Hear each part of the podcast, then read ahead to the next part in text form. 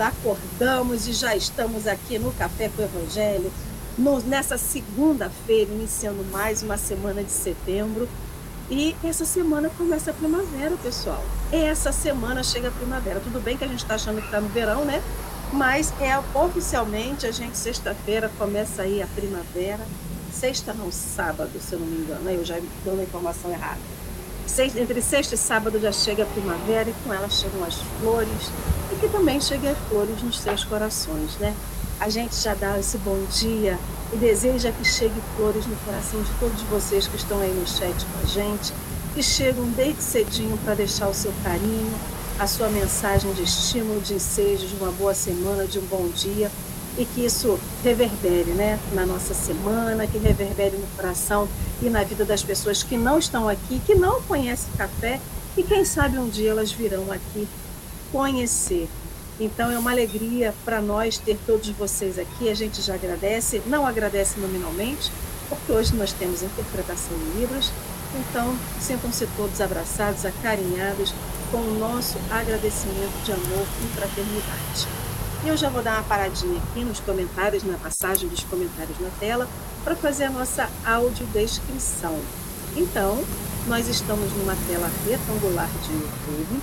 Essa tela hoje está cheia, então hoje nós só vemos do layout da tela a tarja rosa no alto à esquerda, uma tarja rosa com letras em escuro, escrito Café com Evangelho, e no canto inferior à direita aparece o nosso Jesus. Jesus aparece da, do pescoço para cima, ele tem o cabelo na altura dos ombros, cabelos, bigode, barbas escuros, barba e bigode bem espesso. Aparece a pontinha de uma camisa branca e à frente de Jesus tem uma xícara de café branca bem grande, bem assim, desproporcional ao tamanho de Jesus, né, bem grande, com a espuma no formato de coração. Essa tela é dividida em quatro retângulos menores.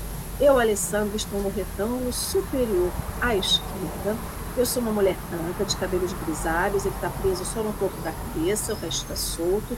Uso um óculos de grau retangular de aro escuro, uma blusa azul com um cordão em vermelho. Aparece aqui também um pouquinho do meu fone de ouvido escuro e o meu fundo de tela à esquerda, uma parede clara com objetos decorativos pendurados. Ao fundo, é uma parede clara com sol pintado, meio sol pintado, e à direita é um armário de madeira. À minha direita, no canto superior, está a nossa intérprete em Libras, é a Adriana Gil, a nossa Adri. Adri é uma mulher branca, de cabelos loiros, ela está com o cabelo preso no coque, ela também usa um óculos de grau de aro escuro, mais arredondinho, usa uma camisa, uma camiseta de cor preta e o seu fundo de tela é uma parede branca e à esquerda um vaso de planta. Abaixo de mim, no canto inferior à direita, à esquerda, me perdoe, está o nosso convidado do dia, eu, Eduardo Marcondes, podem chamar ele de Edu. Edu é um homem branco, de cabelos curtos, bem escuros, usa um óculos de grau é, retangular, de aro escuro, usa uma blusa clara de, de gola e um fone de ouvido preto. E o seu fundo de tela é uma parede clara, à esquerda aparece uma porta para nós e à direita aparece uma cômoda de madeira com o vaso de planta em cima. E ao lado do Edu, no canto inferior à direita, está nosso Marcelo Turra. Marcelo é um homem branco, de cabelos castanhos escuros, curtos, aparece uma mecha grisalha na frente. Ele possui barbas e bigodes grisalhos, estão curtos, aparados, usa um óculos de grau de aro escuro, arredondado, um headphone e uma camisa azul e um fone de ouvido. É, aparece como se fosse a sombra do fone de ouvido, mas ele está de headphone. E o fundo de tela de Marcelo é uma parede clara, à esquerda aparece um quadro e à direita uma estante com objetos decorativos e um pedacinho de uma parede de tijolinho. E abaixo de nós, durante o café, passam diversos é, banners, né? E o que passa agora nos convida a curtir, compartilhar em se inscrever nos canais para divulgar a doutrina espírita. E nós já vamos aqui agradecendo a Adriana por estar conosco. Muito obrigado, querida, nesta manhã, por estar conosco nessa linda tarefa de traduzir, né, de interpretar, na verdade, o Café com o Evangelho para os nossos irmãos da comunidade surda. Então, Agradecendo Adriana, agradeço a presença de todos que estão aqui, né, da comunidade surda, e chame o pessoal para vir para o café, porque segunda, quinta e sexta, nós, segunda, quinta e sexta, nós temos interpretação em Libras. Não é isso, Marcelo? Bom dia, querido. Aqui na região está ventando bastante. É isso, gente. região dos lagos está andando do eixo, uma ventania doida. Mas nós estamos aí, vamos que vamos para as nossas reflexões nessa manhã de segunda-feira maravilhosa em Cabo Frio, cidade sol e vento, bem típico da nossa região. Eduardo, bom dia, querido. Um prazer ter você aqui de volta com a gente. Bom dia, prazer é meu. Eduardo, seu áudio está um pouquinho baixinho, mas é durante o café a gente fecha os microfones e aí a gente acho que ouve um pouquinho melhor. Dorinha já botou aqui, bom dia, primo, né? Então, Marcondes, todo mundo que aparece aqui, Marcondes, é parente de Dorinha, né? Então, Tudo é primo, seja né? Seja bem. Oi? Tudo primo, né? Tudo primo, tudo família, né? Não deixamos de ser uma família universal. Então, amigos queridos, hoje nós recebendo o Eduardo, nós vamos fazer é, o estudo de Atos, capítulo 19, versículo 2, já está aí ó, na telinha para todos vocês que estão em casa, o link do texto que está lá no Fonte Viva, capítulo 14. Então, para o pessoal que está no Facebook, clicando no, no link, eles já vão direto para o texto. Para quem está aqui no YouTube, acompanha a leitura conosco aqui ao vivo. Né? Então, sempre lembrem-se, né, o que a gente faz aqui hoje é só uma leitura inicial, um estudo inicial desse texto de Emmanuel, mas fica aí a dica para quem quiser sempre quiser e precisar vir depois estudar o texto. Mas vamos começar esse café? Marcelo, você faz uma prece para nós, por favor, para a gente poder ler o texto? Vamos agradecer esse momento por estarmos aqui com os nossos companheiros, com os nossos irmãos de caminhada, rogando a Jesus abençoar-nos, envolver-nos, envolver o convidado Eduardo e a nós outros que nos achamos aqui. Que seja útil, bom e leve, principalmente. Obrigado, Senhor. Que o Senhor nos abençoe neste momento, na graça de Deus. Assim seja e assim será. Então, amigos queridos, hoje, como temos interpretação em Libras, ficará na tela somente a nossa intérprete com o texto. Então, a Adriana está no canto à esquerda, total, né, na sua tela total, assim, esquerda, e à direita nós temos o texto em letras brancas no fundo preto, e Eduardo vai ler o texto para a gente. Assim que Eduardo ler o texto, nós voltaremos à configuração das quatro telinhas e Eduardo já pode começar as suas considerações. Então, Eduardo, fique à vontade, por favor, a gente vai acompanhando no seu ritmo, tá bom? Pode ler aí no, no seu ritmo, que as letrinhas a gente acompanha aqui. Muito obrigada, querido. Vamos lá. É, o texto, então, é de Atos, né, dos Apóstolos, é, e Paulo disse, então, disse-lhes, recebeste vós o Espírito Santo, quando crestes? É, a pergunta apostólica vibra ainda em todas as direções, com maior oportunidade nos círculos do cristianismo.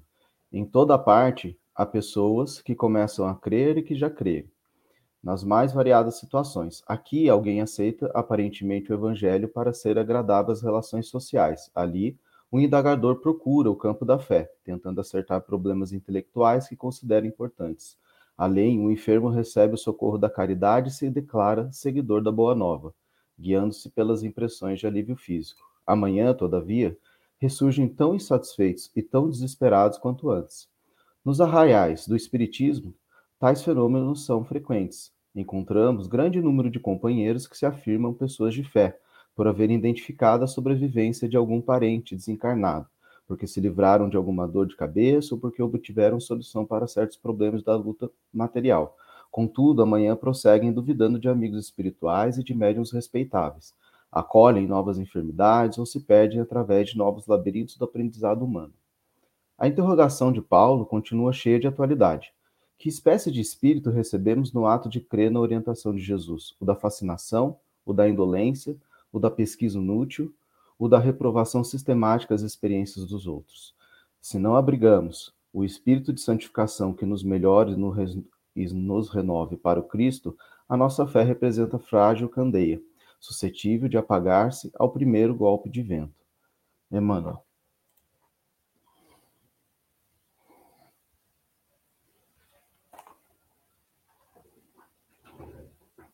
Então, quando eu li, né, a primeira vez esse texto, é, eu me lembrei primeiramente, né, do contexto, né, de Paulo, né, é, lembrando que, que Paulo, ele, antes de ser Paulo, ele era Saulo, né, de Tarso, e, e, se encontrava numa situação de, em que ele perseguia os cristãos, né, ele era um, um grande conhecedor do judaísmo, foi iniciado por Gamaliel, né, que era um grande mestre lá do judaísmo, então ele tinha grande conhecimento das leis da época, né, e da religião, que era a religião mais disseminada lá na, na região em que ele se encontrava, e, e, ele perseguia os cristãos, né, e em determinado momento, é, numa travessia no deserto, Jesus aparece para ele, né, e questiona, né, a atitude dele, questiona por que, que ele estava fazendo aquilo, né, e pergunta aquela pergunta é, conhecida, né? Paulo, por que me persegues, né? Saulo, né? Por que me persegues? E aí, a partir daí, tudo muda, né? Na vida de, de Saulo, ele se transforma, vira, vira Paulo, né? E passa, então, ao invés de ser um perseguidor dos cristãos, ele passa a, a divulgar o cristianismo, né? E foi o maior divulgador do cristianismo na história do cristianismo, né? Fez um trabalho impressionante, um trabalho muito profundo, um trabalho que até hoje a gente estuda muito, né, as cartas aos é, às diferentes igrejas da época, né? Então é um, um, trabalho assim que realmente foi um trabalho muito inspirado de Paulo.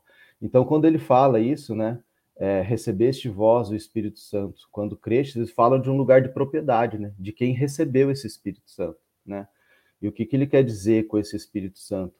É, é essa profundidade na fé, né? Essa fé que, que faz com que a pessoa realmente tome para si a, a lição do Cristo, a lição de Jesus, e passa de fato a acreditar naquilo, né? Porque uma coisa é a gente conhecer, né, a vida de Jesus, conhecer os ensinamentos de Jesus, estudar, né?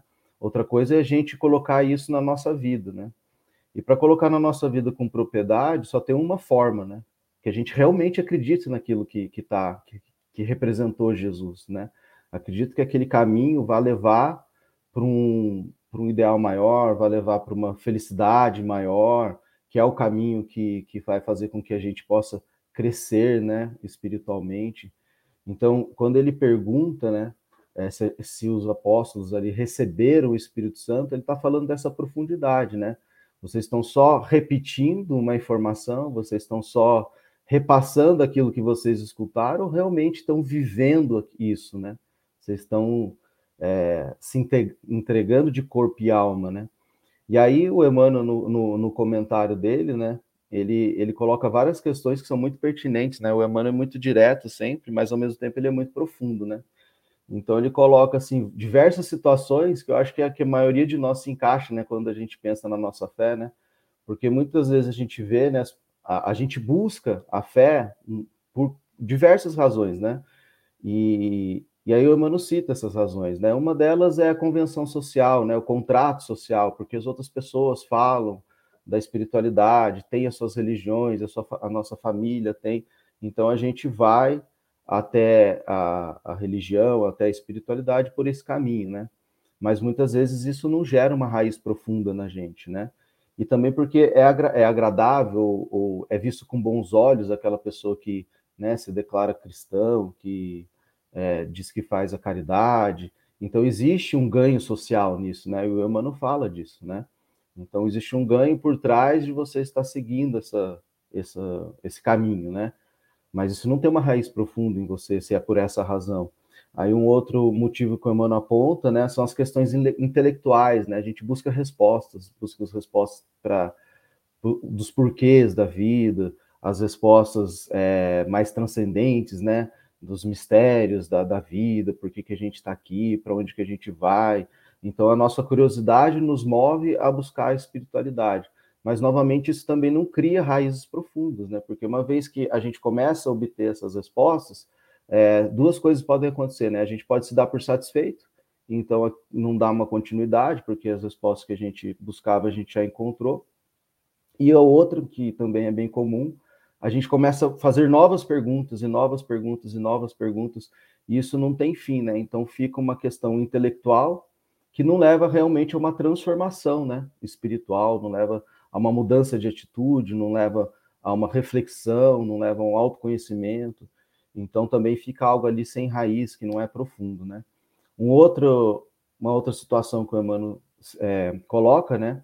É quando a gente está angustiado, né? A gente está passando por dores físicas, dores morais, passando por provas, e muitas vezes busca também a religião, né, a espiritualidade, na busca de um conforto, né?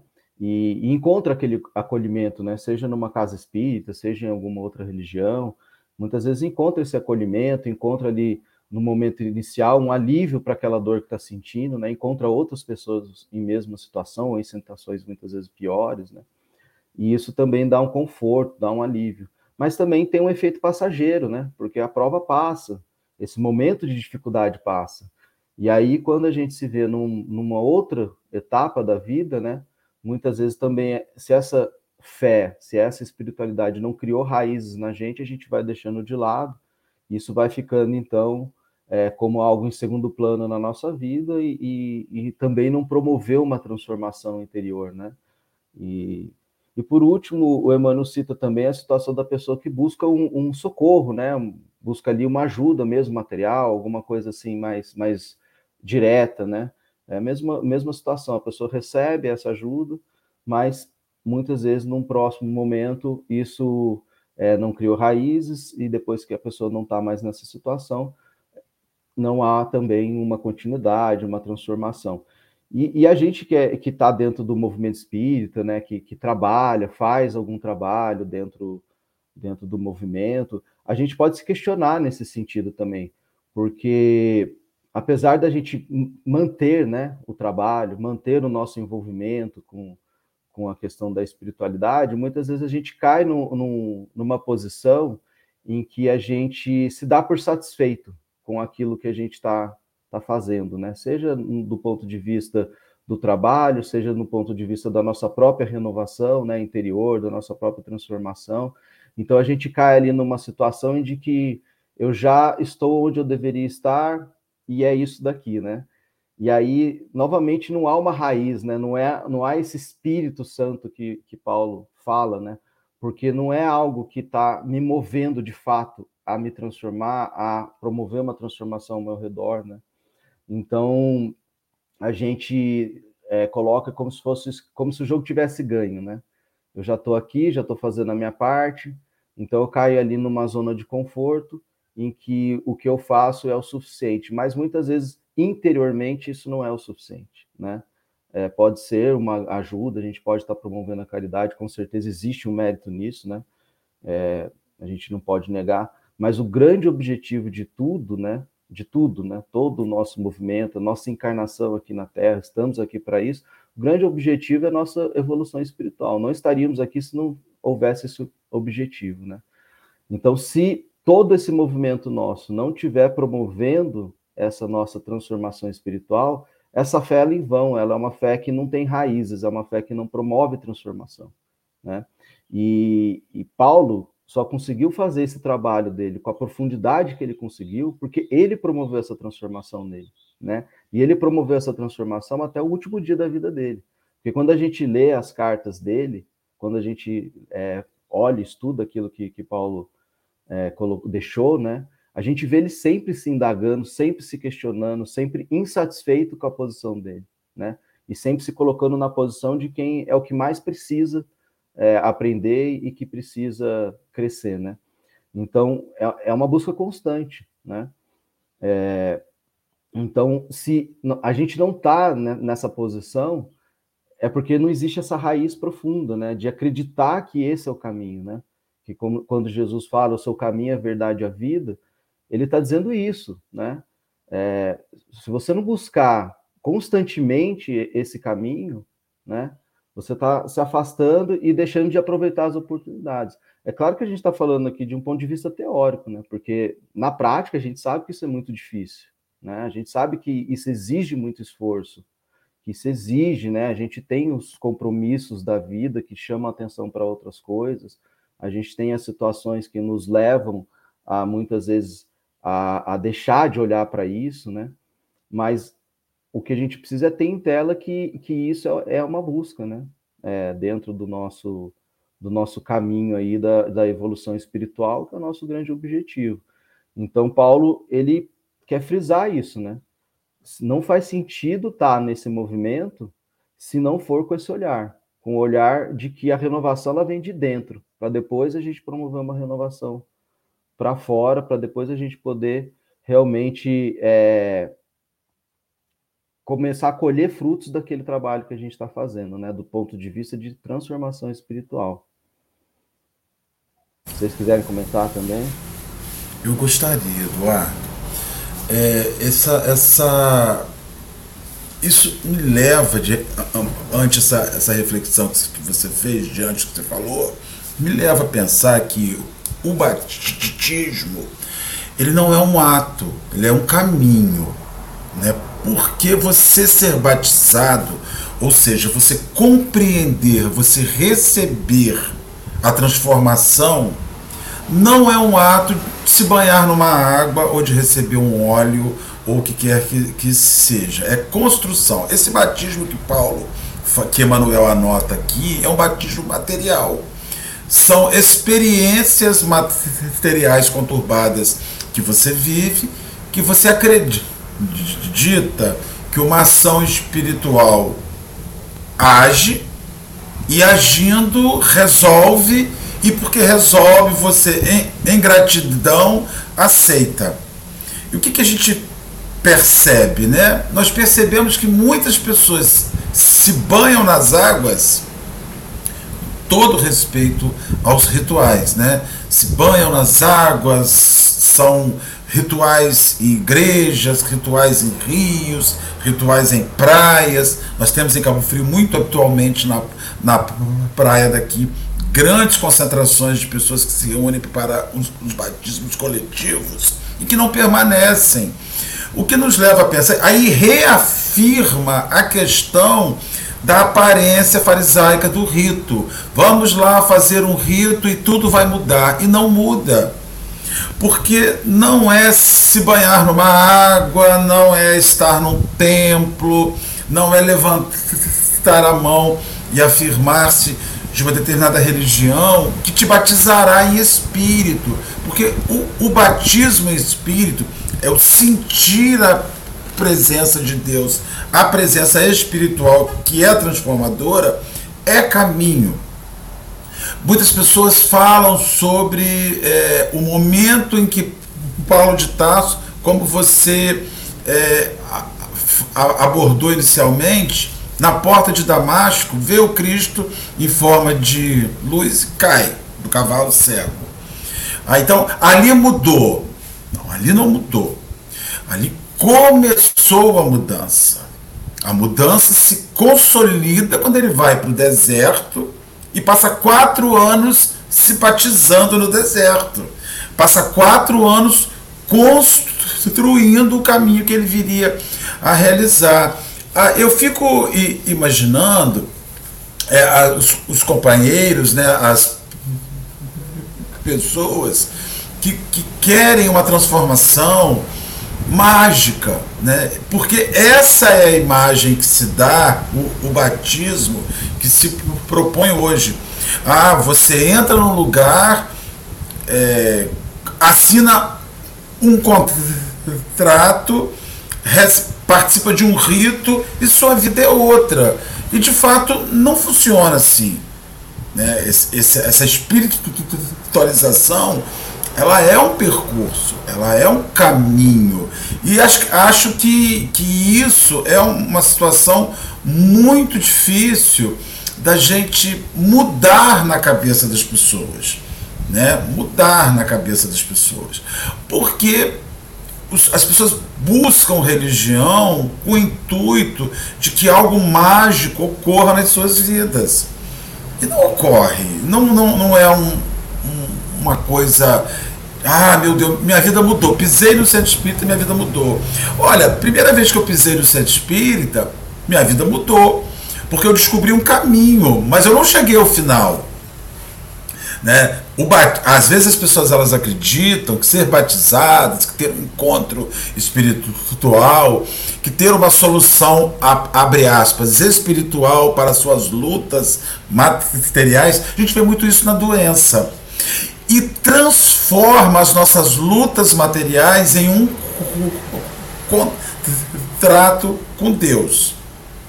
O contrato com Deus é assim, ó, Senhor, se o Senhor solucionar esse problema, eu prometo que eu vou te seguir, que eu vou te acompanhar. Ou seja, é como se para Deus nossa presença fosse imprescindível. E aí você fala assim: olha, todo muito doentinho, Senhor, me cura que eu vou, vou dar testemunho. O sujeito que é batizado em espírito, o sujeito que já encontrou a verdade testemunha doentinho. Senhor, estou passando um perrengue, uma dificuldade financeira enorme. Resolve a minha vida que eu vou te seguir. O testemunho, o batizado, testemunha duro, sem dinheiro, faltando dinheiro. Então, é, a gente contra, quer assinar o tempo inteiro um contrato com Deus para testemunharmos se formos beneficiados, se formos, se alcançarmos a graça que pleiteávamos, né? E, aí o que, que você vê? Circulação. Uma hora a pessoa está, outra hora a pessoa não está, uma hora a pessoa rejeita, Está errado? Olha, não estou dizendo nem certo nem errado. Estou dizendo que é o, o momento dela. Mas todo aquele rito de batismo, de entronização, de participação, era só fachada. Aquilo não era não era real, né, gente? E aí eu fico pensando sobre isso. Ser batizado é percorrer um caminho sabe? O caminho da compreensão, o caminho do entendimento, o caminho que louva apesar, é o caminho que em tudo dá graças. Fala a palavra de, do Senhor lá no Evangelho, em tudo dê graças, por tudo agradeça. O, só o sujeito que já viveu a experiência espiritual que o, o transformou, o caminho de transformação, consegue realizar isso. Quando você fala assim, ah, a nossa fé é tão frágil, a nossa fé não é frágil, a nossa fé é inexistente.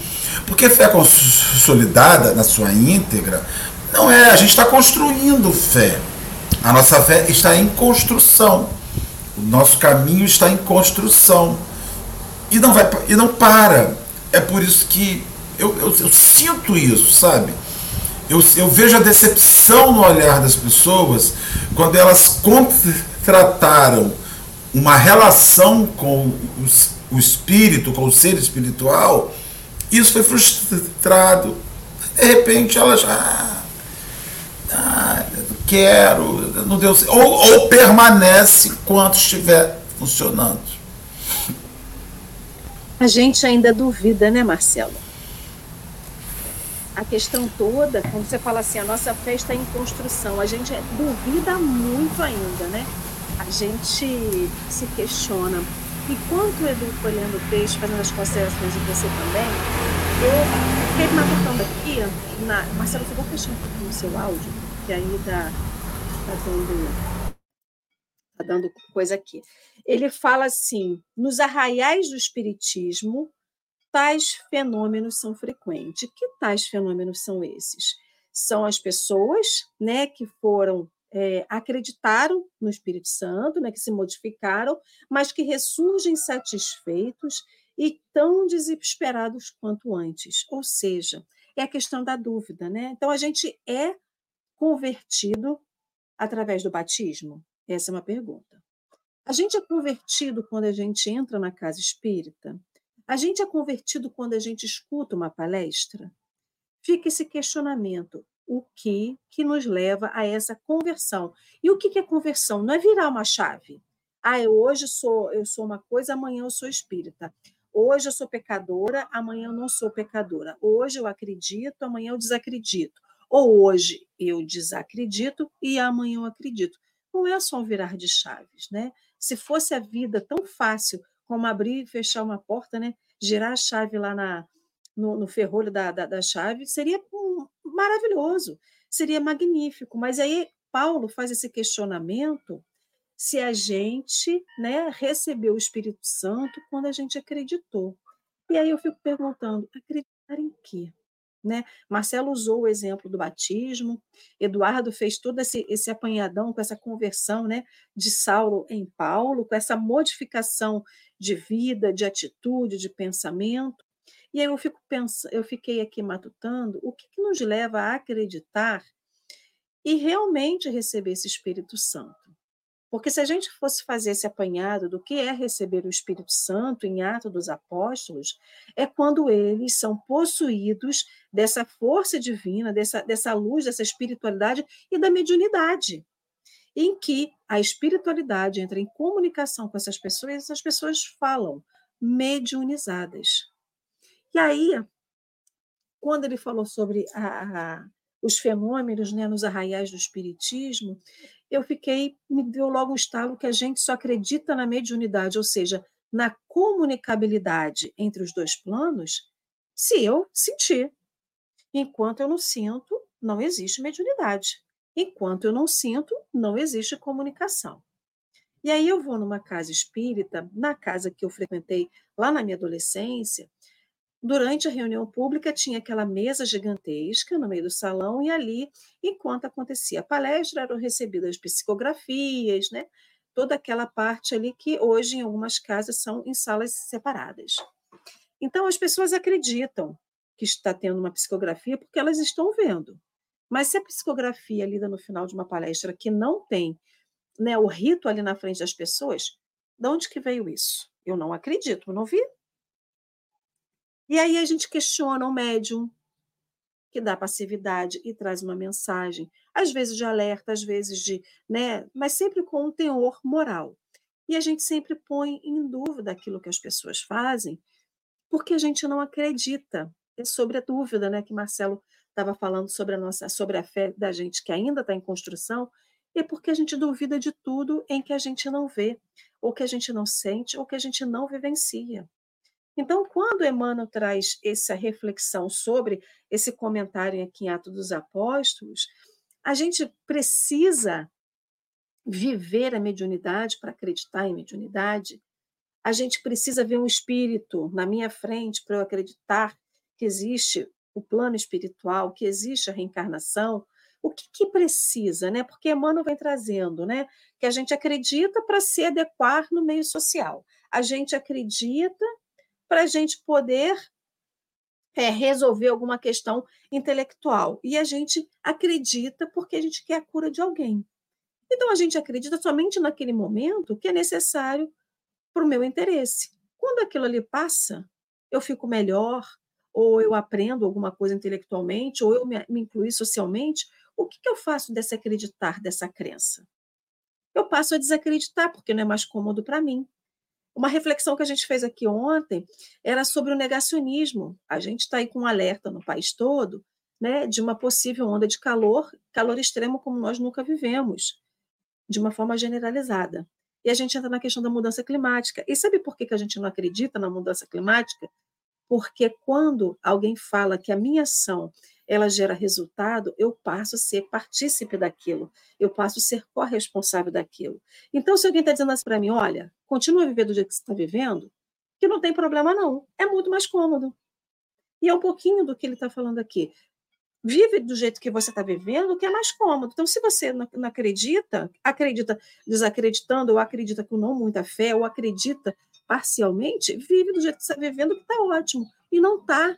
É sobre isso. Paulo está dizendo para a gente que a gente tem que acreditar mesmo nas situações, porque depois Emmanuel vem dizendo aqui, né, que a gente encontra vários companheiros que se afirmaram na fé, que se, afirmaram nessa crença, mas que passam por diversas questões e passam a desacreditar muito rapidamente. E aí, lá no final, Emmanuel fala, né?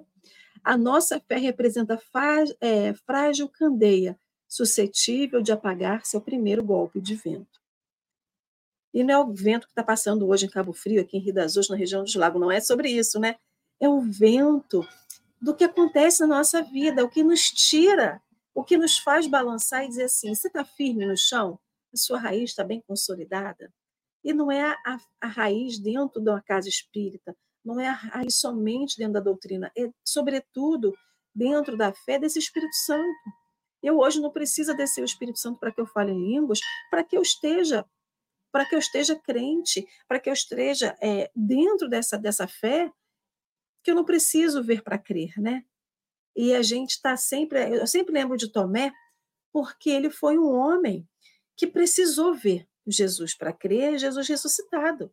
Tinha um monte de gente falando. Então, hoje na nossa vida, um monte de coisa é nos dito, seja do nosso cotidiano, seja de questões da doutrina espírita, sejam questões ligadas à espiritualidade, a gente fala assim: não, não posso acreditar porque eu não vi, ou porque eu não vivenciei. Né? Então, fala um pouco da nossa incredulidade, né? Na, tanto na fé, quanto na espiritualidade, quanto nesse plano espiritual que é, que é a nossa casa inicial, né? E a gente sempre esquece disso quando está na carne, não é isso, Edu?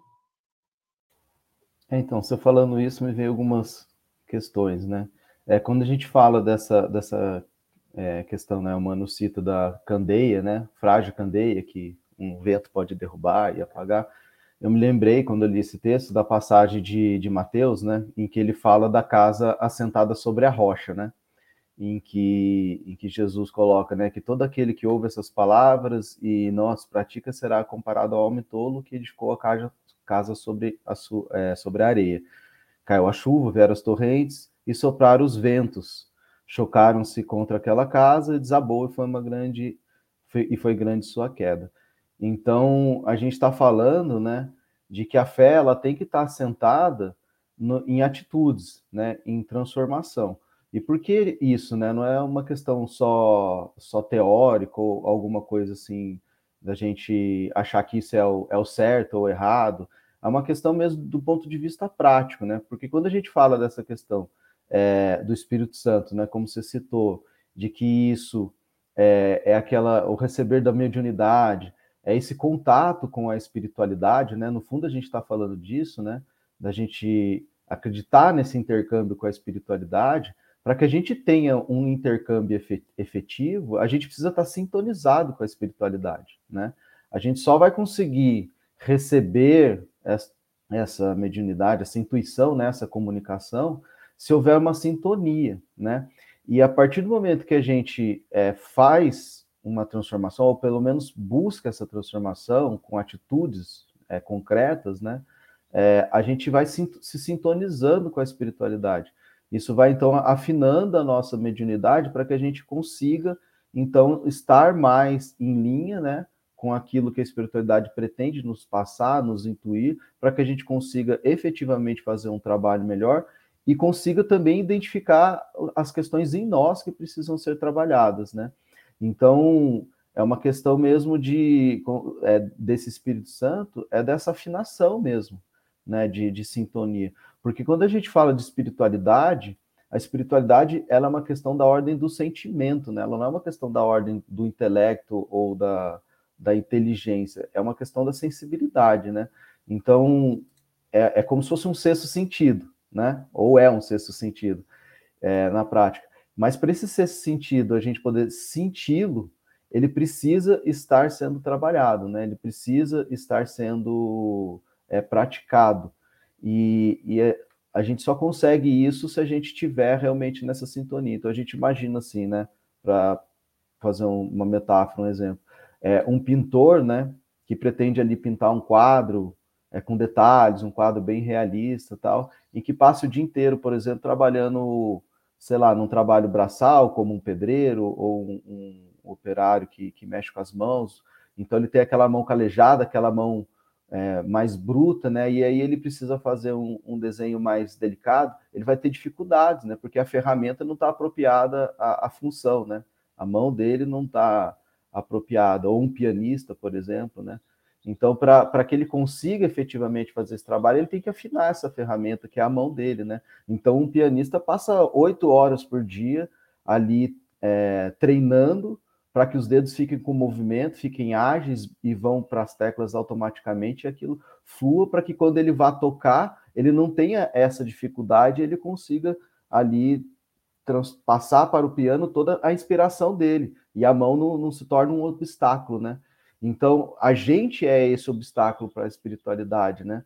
A gente, se a gente não afina a nossa ferramenta no trabalho, né, no trabalho do próximo, no trabalho de renovação interior, a nossa ferramenta ela está grosseira. Então, esse Espírito Santo não é possível de se investir em nós, ou seja, não é possível que ele é, se integre a nós, porque a, a gente não está permitindo isso né, no nosso dia a dia, a gente está sufocando. Aí me lembra aquela outra passagem do Evangelho, né, da, das, das sementes que caem ou no, num solo rochoso, ou num solo com, com espinhos, né, ou num solo já mais fértil ali, com terra, então, no primeiro solo, ela nem consegue ter é, brotar, porque está num solo rochoso. No segundo, com espinhos, ela vai brotar, mas é sufocada pelos espinhos. E só no solo fértil, né, com a terra ali, que ela vai conseguir realmente ter raízes e crescer. Então, a gente, esse trabalho todo é de transformar o nosso solo num solo fértil, né, numa terra fértil, para que a gente possa receber esse Espírito Santo, que é essa semente, né, que é essa inspiração da espiritualidade na nossa vida, não só no trabalho ali de divulgação, no trabalho na, na, na casa é, espírita, mas no dia a dia, né? Porque o que importa é o dia a dia, né? Porque não faz, não é, não é importante que eu vá na casa espírita e lá faça tudo da maneira certa, tal, se no dia a dia da minha vida eu não, não coloco isso em prática, então não tem uma renovação interior, então não vou estar preparado também para fazer esse trabalho na casa espírita.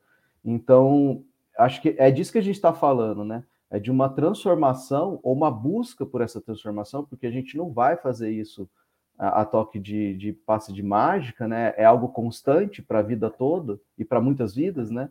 É, essa busca é que vai fazer com que a gente sintonize, que a gente consiga, sim, aí estar mais é, propenso a receber essa inspira inspiração da espiritualidade e esse Espírito Santo, né?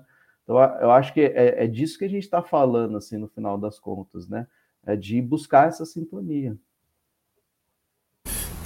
E aí, Eduardo, de, é, você dentro dessa sua abordagem me surge a ideia de que a gente é, inver, de maneira inversa, você não se batiza para se transformar. Você se transforma para se batizar.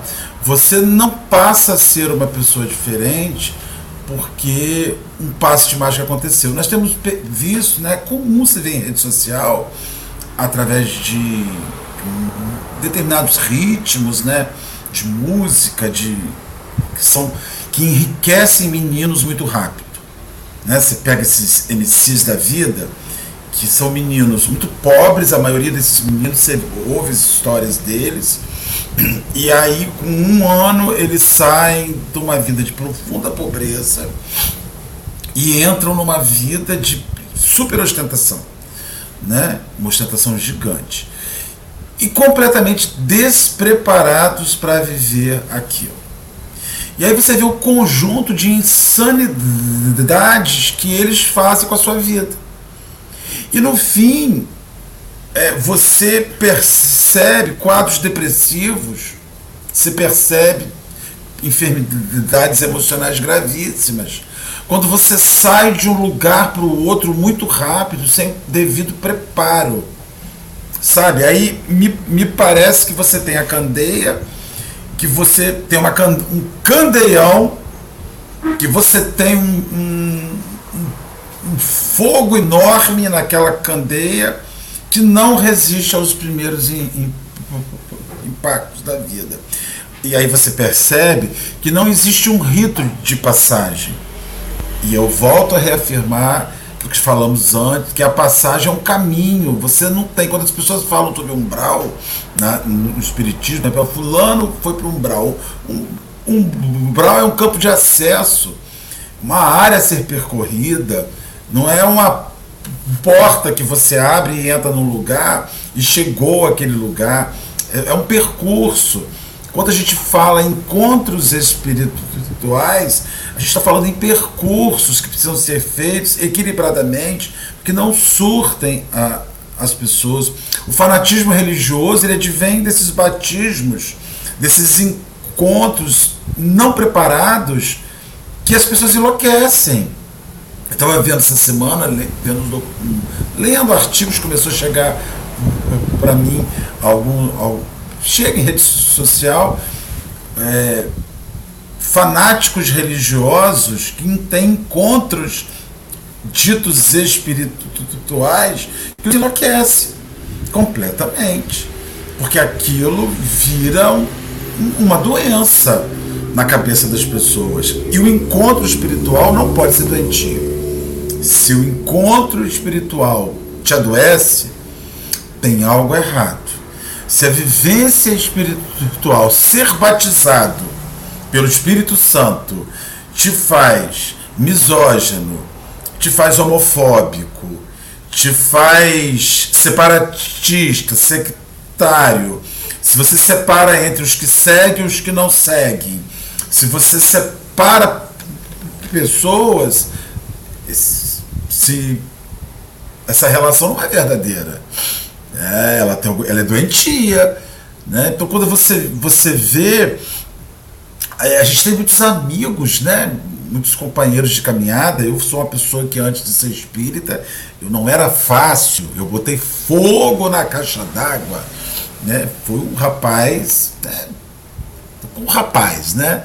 Eu fui no Rock in Rio 1 em 1985, com 16 anos, eu estava lá, eu gostava da coisa.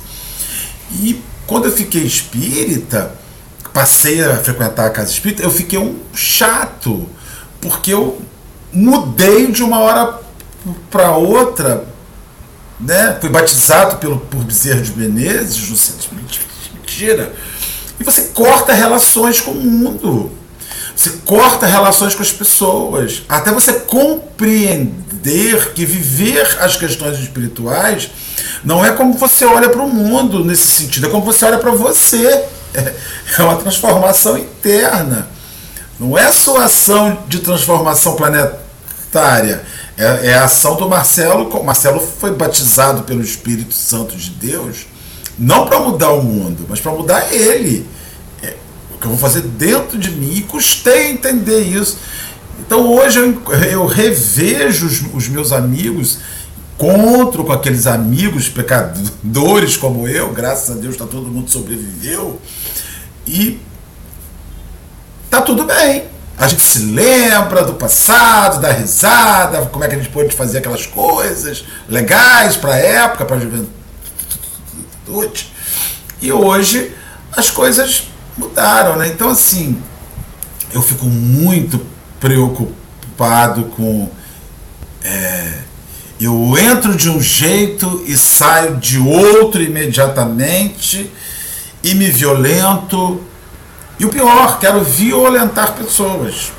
Eu quero violar pessoas para que elas cheguem. Então a gente está vendo essas vivências religiosas muito relacionadas a isso, e essas foram minhas considerações finais para esta reflexão excelente de agora de manhã que eu precisava muito ouvir eu faça a mudança contínua e sempre.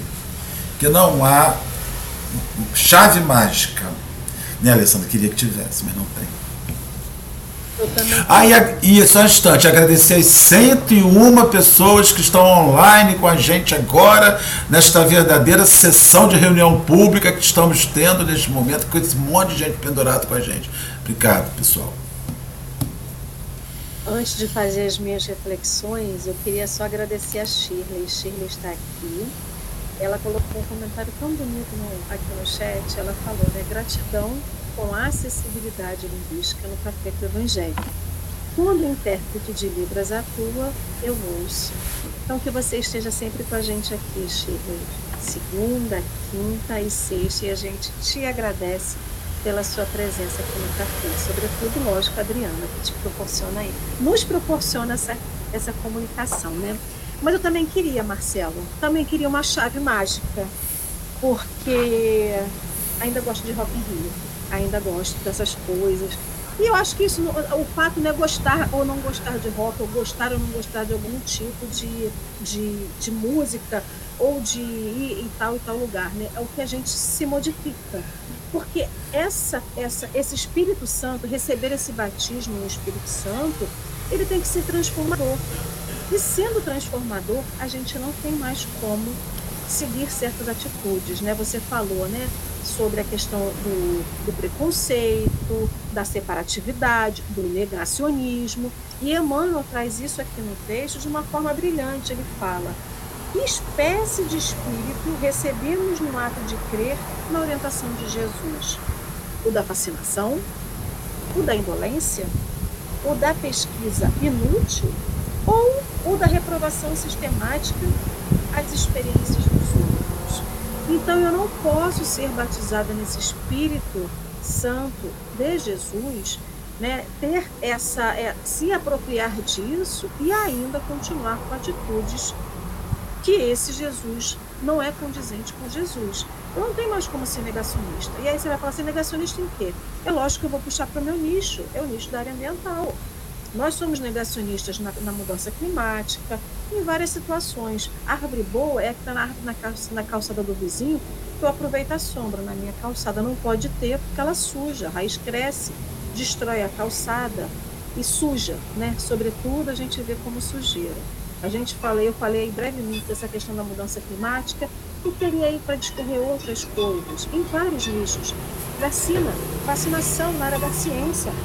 Nós tivemos recentemente e ainda estamos no processo de negação de várias doenças, de várias é, sobre a vacina, sobre remédio. Tem gente que não acredita em remédio, tem gente que ainda não toma remédio hoje porque não acredita na eficácia do remédio por causa das, das grandes indústrias farmacêuticas. Então, esse Espírito Santo ele não pode ser o da fascinação, ele não pode ser da indolência, ele não pode ser do preconceito, ele não pode ser da separatividade, ele não pode ser do desamor, da discórdia, da guerra e de qualquer outro sentimento que não seja condizente a Jesus. Então, eu não posso, se hoje acredito em um desses fatores, eu tenho que reavaliar esse meu batismo. Eu tenho que reavaliar essa crença no Espírito Santo, com o Espírito Santo, né? Eu tenho que reavaliar aonde eu estou inserida e se isso está condizente com aquilo que Jesus sempre pregou para cada um de nós. Então, a gente, o Evangelho de Jesus é imutável, é imutável. Ele não se modifica porque eu creio em tal ou tal religião, eu não acredito porque eu estou passando por essa ou aquela situação o Evangelho de Jesus não se modifica. O que ele fez foi feito da melhor forma, da forma perfeita que foi, né? Então, a gente tem que reavaliar, né? Então, é, em que, que eu creio hoje? Em qual espírito que eu estou batizada hoje, né? E que essa chave vire para cada um de nós no momento mais oportuno e que quando ela virar, que seja bem aproveitada. E eu agradeço a cada um que esteve aqui. Então, Eduardo, deixo você com as suas considerações finais e com a sua prece. E lá no final, eu agradeço de novo a Adriana e todo mundo que está aqui. Então, eu queria pegar o, gancho do, do comentário do Marcelo, que eu achei muito oportuno, porque eu acho que assim, tem uma questão muito importante em tudo isso. É, Para a gente que já tem algum tempo de caminhada, né, é, dentro do Espiritismo, mas seja em qualquer religião, quando a gente chega na religião, muitas vezes a gente assume essa postura que o Marcelo falou, né? Uma postura de rigidez, uma postura de que agora eu, eu sei como fazer, eu sei como agir, né? Mas essa é uma, uma postura que, na verdade, no fundo, é uma negação também, né? Como você está falando. É uma negação de que a gente é, ainda tem muito para caminhar, né? E então a gente está em negação daquilo que a gente precisa de fato é, olhar e se transformar. Então a gente deixa de olhar, assumir uma postura de que agora eu já sei como fazer, eu já sei como agir, e é assim que eu vou agir. Né? Então é uma postura que é artificial e que no médio e longo prazo ela não se sustenta, né? Que nem o Marcelo estava comentando. E aí isso daí implica em, em, em, questões muito, muito graves, né? Porque ela pode implicar, implicar, inclusive, em questões de saúde mental, porque a gente começa a assumir uma postura em que ela não é fundamentada no Espírito Santo, de fato, numa transformação, em algo que eu estou olhando para dentro de mim. Né? Eu simplesmente estou emulando, copiando a postura de outras pessoas e, e, e, colocando isso como uma norma, né? E ainda começa a ditar regras, né? Então, se meu amigo não age como eu, eu me afasto dele. Se fulano não faz assim, eu me afasto. Se determinado ambiente não tem essa, essa mesma visão, eu me afasto do ambiente. Então, a gente vai se afastando de tudo aquilo que pode, de alguma forma, mostrar para a gente que a gente não se transformou de fato, né? Então, a gente vai se fechando num nicho de pessoas que estão agindo igual, agindo igual aquelas pessoas, e deixa de se colocar em contato com a realidade, de fato, do mundo e a nossa própria realidade, né? Então, existe no, no nosso no Evangelho segundo o Espiritismo aquele texto do homem no mundo, né? Porque a espiritualidade ela é praticada no mundo, no mundo real, né? Não é ali na proteção de uma casa espírita ou de uma igreja ou de qualquer outro lugar em que todo mundo está pensando mais ou menos igual. Não, é na vida real, né? É lá no Rock in Rio, é num carnaval na rua. É qual é a minha postura diante daquilo ali que está acontecendo, né? Como eu ajo ali, né? E, e, a gente vê no exemplo de Jesus em que ele nunca se furtou de andar com nenhuma dessas pessoas que eram mal faladas, né? Na sociedade da época, em que numa festa de casamento ele transformava água em vinho, né? E aí pergunta, né? Na Boa Nova tem a, é, o, o, os apóstolos chegam para Jesus e falam, mas você transformou água em vinho? É, vinho não é algo que e dançava cantava e se divertia. Então, né? Então a, a, alegria ela faz parte da espiritualidade também, né? É, não é essa essa nossa se colocar asceticamente no mundo, né? Agora eu sou sério e não tenho essa postura. Não, a alegria ela ela e os espíritos comentam isso, que lá no mundo espiritual, assim, é, é muito muito mais do que aqui é, a, a, festividade, a alegria, né? Que a gente nem imagina. E aí, e, e aí os apóstolos perguntam isso para Jesus, né? Como que você transforma água em vinho? O vinho não é algo que promove, né? Não é mundano. Faz essa pergunta. Isso está lá na Boa Nova, é, psicografado pelo Chico, né? Do irmão X, né? Humberto de Campos. E aí Jesus responde: conhece a alegria de agradar um amigo, né? Então, o que, que é mais importante, né? Nesse cenário todo? O que, que é o mais importante? São as relações humanas, né? É como eu olho para o outro, é como eu olho para mim, né? Como esse contato está se dando na realidade, né? Então, eu acho que, que no final das contas, é, quando a gente vai olhar então para essa transformação, é como eu ajo em relação ao próximo, como eu ajo em relação às pessoas, qual a alegria que eu estou vivendo na minha vida, gratidão, né, que a gente já citou aqui. E aí, quando a gente fala do batismo, né, é, o batismo nada mais é do que a gente se colocar nesse caminho, como o Marcelo falou, né? É, eu me, me propor, propor a seguir dessa forma, seguir com alegria, seguir me transformando nas relações sociais, mas não fugir das situações, né? É claro que tem situações que eu sei, ali eu não devo estar porque pode ser prejudicial, mas não fugir do contato com o outro, porque é ali que, que de fato eu vou me conhecer, ali que eu vou saber quem eu sou e o que eu preciso melhorar. Se eu vou fugindo, eu vou me furtando, eu vou deixando de me conhecer, né? Então, esse autoconhecimento promove a transformação interna, que promove o nosso é, contato com a espiritualidade que vai permitir que a gente, de fato, se é, vista do Espírito Santo, né? Então, acho que é todo um combo aí, um pacote para a gente ir caminhando nessa, nessa linha, né? Nossa, que alegria esse café dessa segunda-feira para dar o pontapé em mais uma semana, né? É muita reflexão que a gente tem, né? Esse ato dos apóstolos está sendo, pelo menos, pode dizer por mim, né? A gente todo dia se questiona alguma coisa na nossa vida, porque a gente se coloca ali dentro do ato dos apóstolos, né? Se a gente se sente tão distante de Jesus, a gente deve se sentir muito mais próximo desses, desses apóstolos que foram gente como a gente, né? Não que Jesus não fosse, é gente como a gente daqui a muitos anos aí na frente, mas eu, é, a, a sensação que tem é que esse dia a dia deles é muito mais próximo do nosso dia a dia do que o dia a dia de Jesus. Então, agradecendo mais uma vez a Adriana por todo trabalho de amor, de carinho, de doação aqui no Café com o Evangelho, a Marcelo e Edu que estiveram aqui conosco e todo mundo do chat, né? Esse chat hoje bombou, o povo se comunicou bastante. E não esqueçam, gente, antes da gente fazer a prece final, curtam bastante a sua segunda, inicie a semana com bastante empenho, bastante vontade, bastante fé, credulidade e, sobretudo, transformação. Mas voltem aqui, porque amanhã, terça-feira, tem turma do café ao vivo, sete da manhã. Então, Edu, querido, nesse agradecimento, peço para você fazer a sua prece final, por favor. Eu gostaria de agradecer né, a oportunidade de estar aqui hoje com vocês. Foi muito proveitoso, muito feliz esse momento. E pedindo né, a espiritualidade, a Jesus, nosso Mestre, que nos inspire, nos ampare, para que possamos, a partir dessas reflexões, promover a transformação em nosso interior, nos conhecer para fazer essa transformação e buscar né, nos vestir desse Espírito Santo, que é o Espírito mesmo de busca de autoaperfeiçoamento, de melhoria, de evolução espiritual no caminho de Jesus, no caminho que ele nos mostrou através de seu exemplo.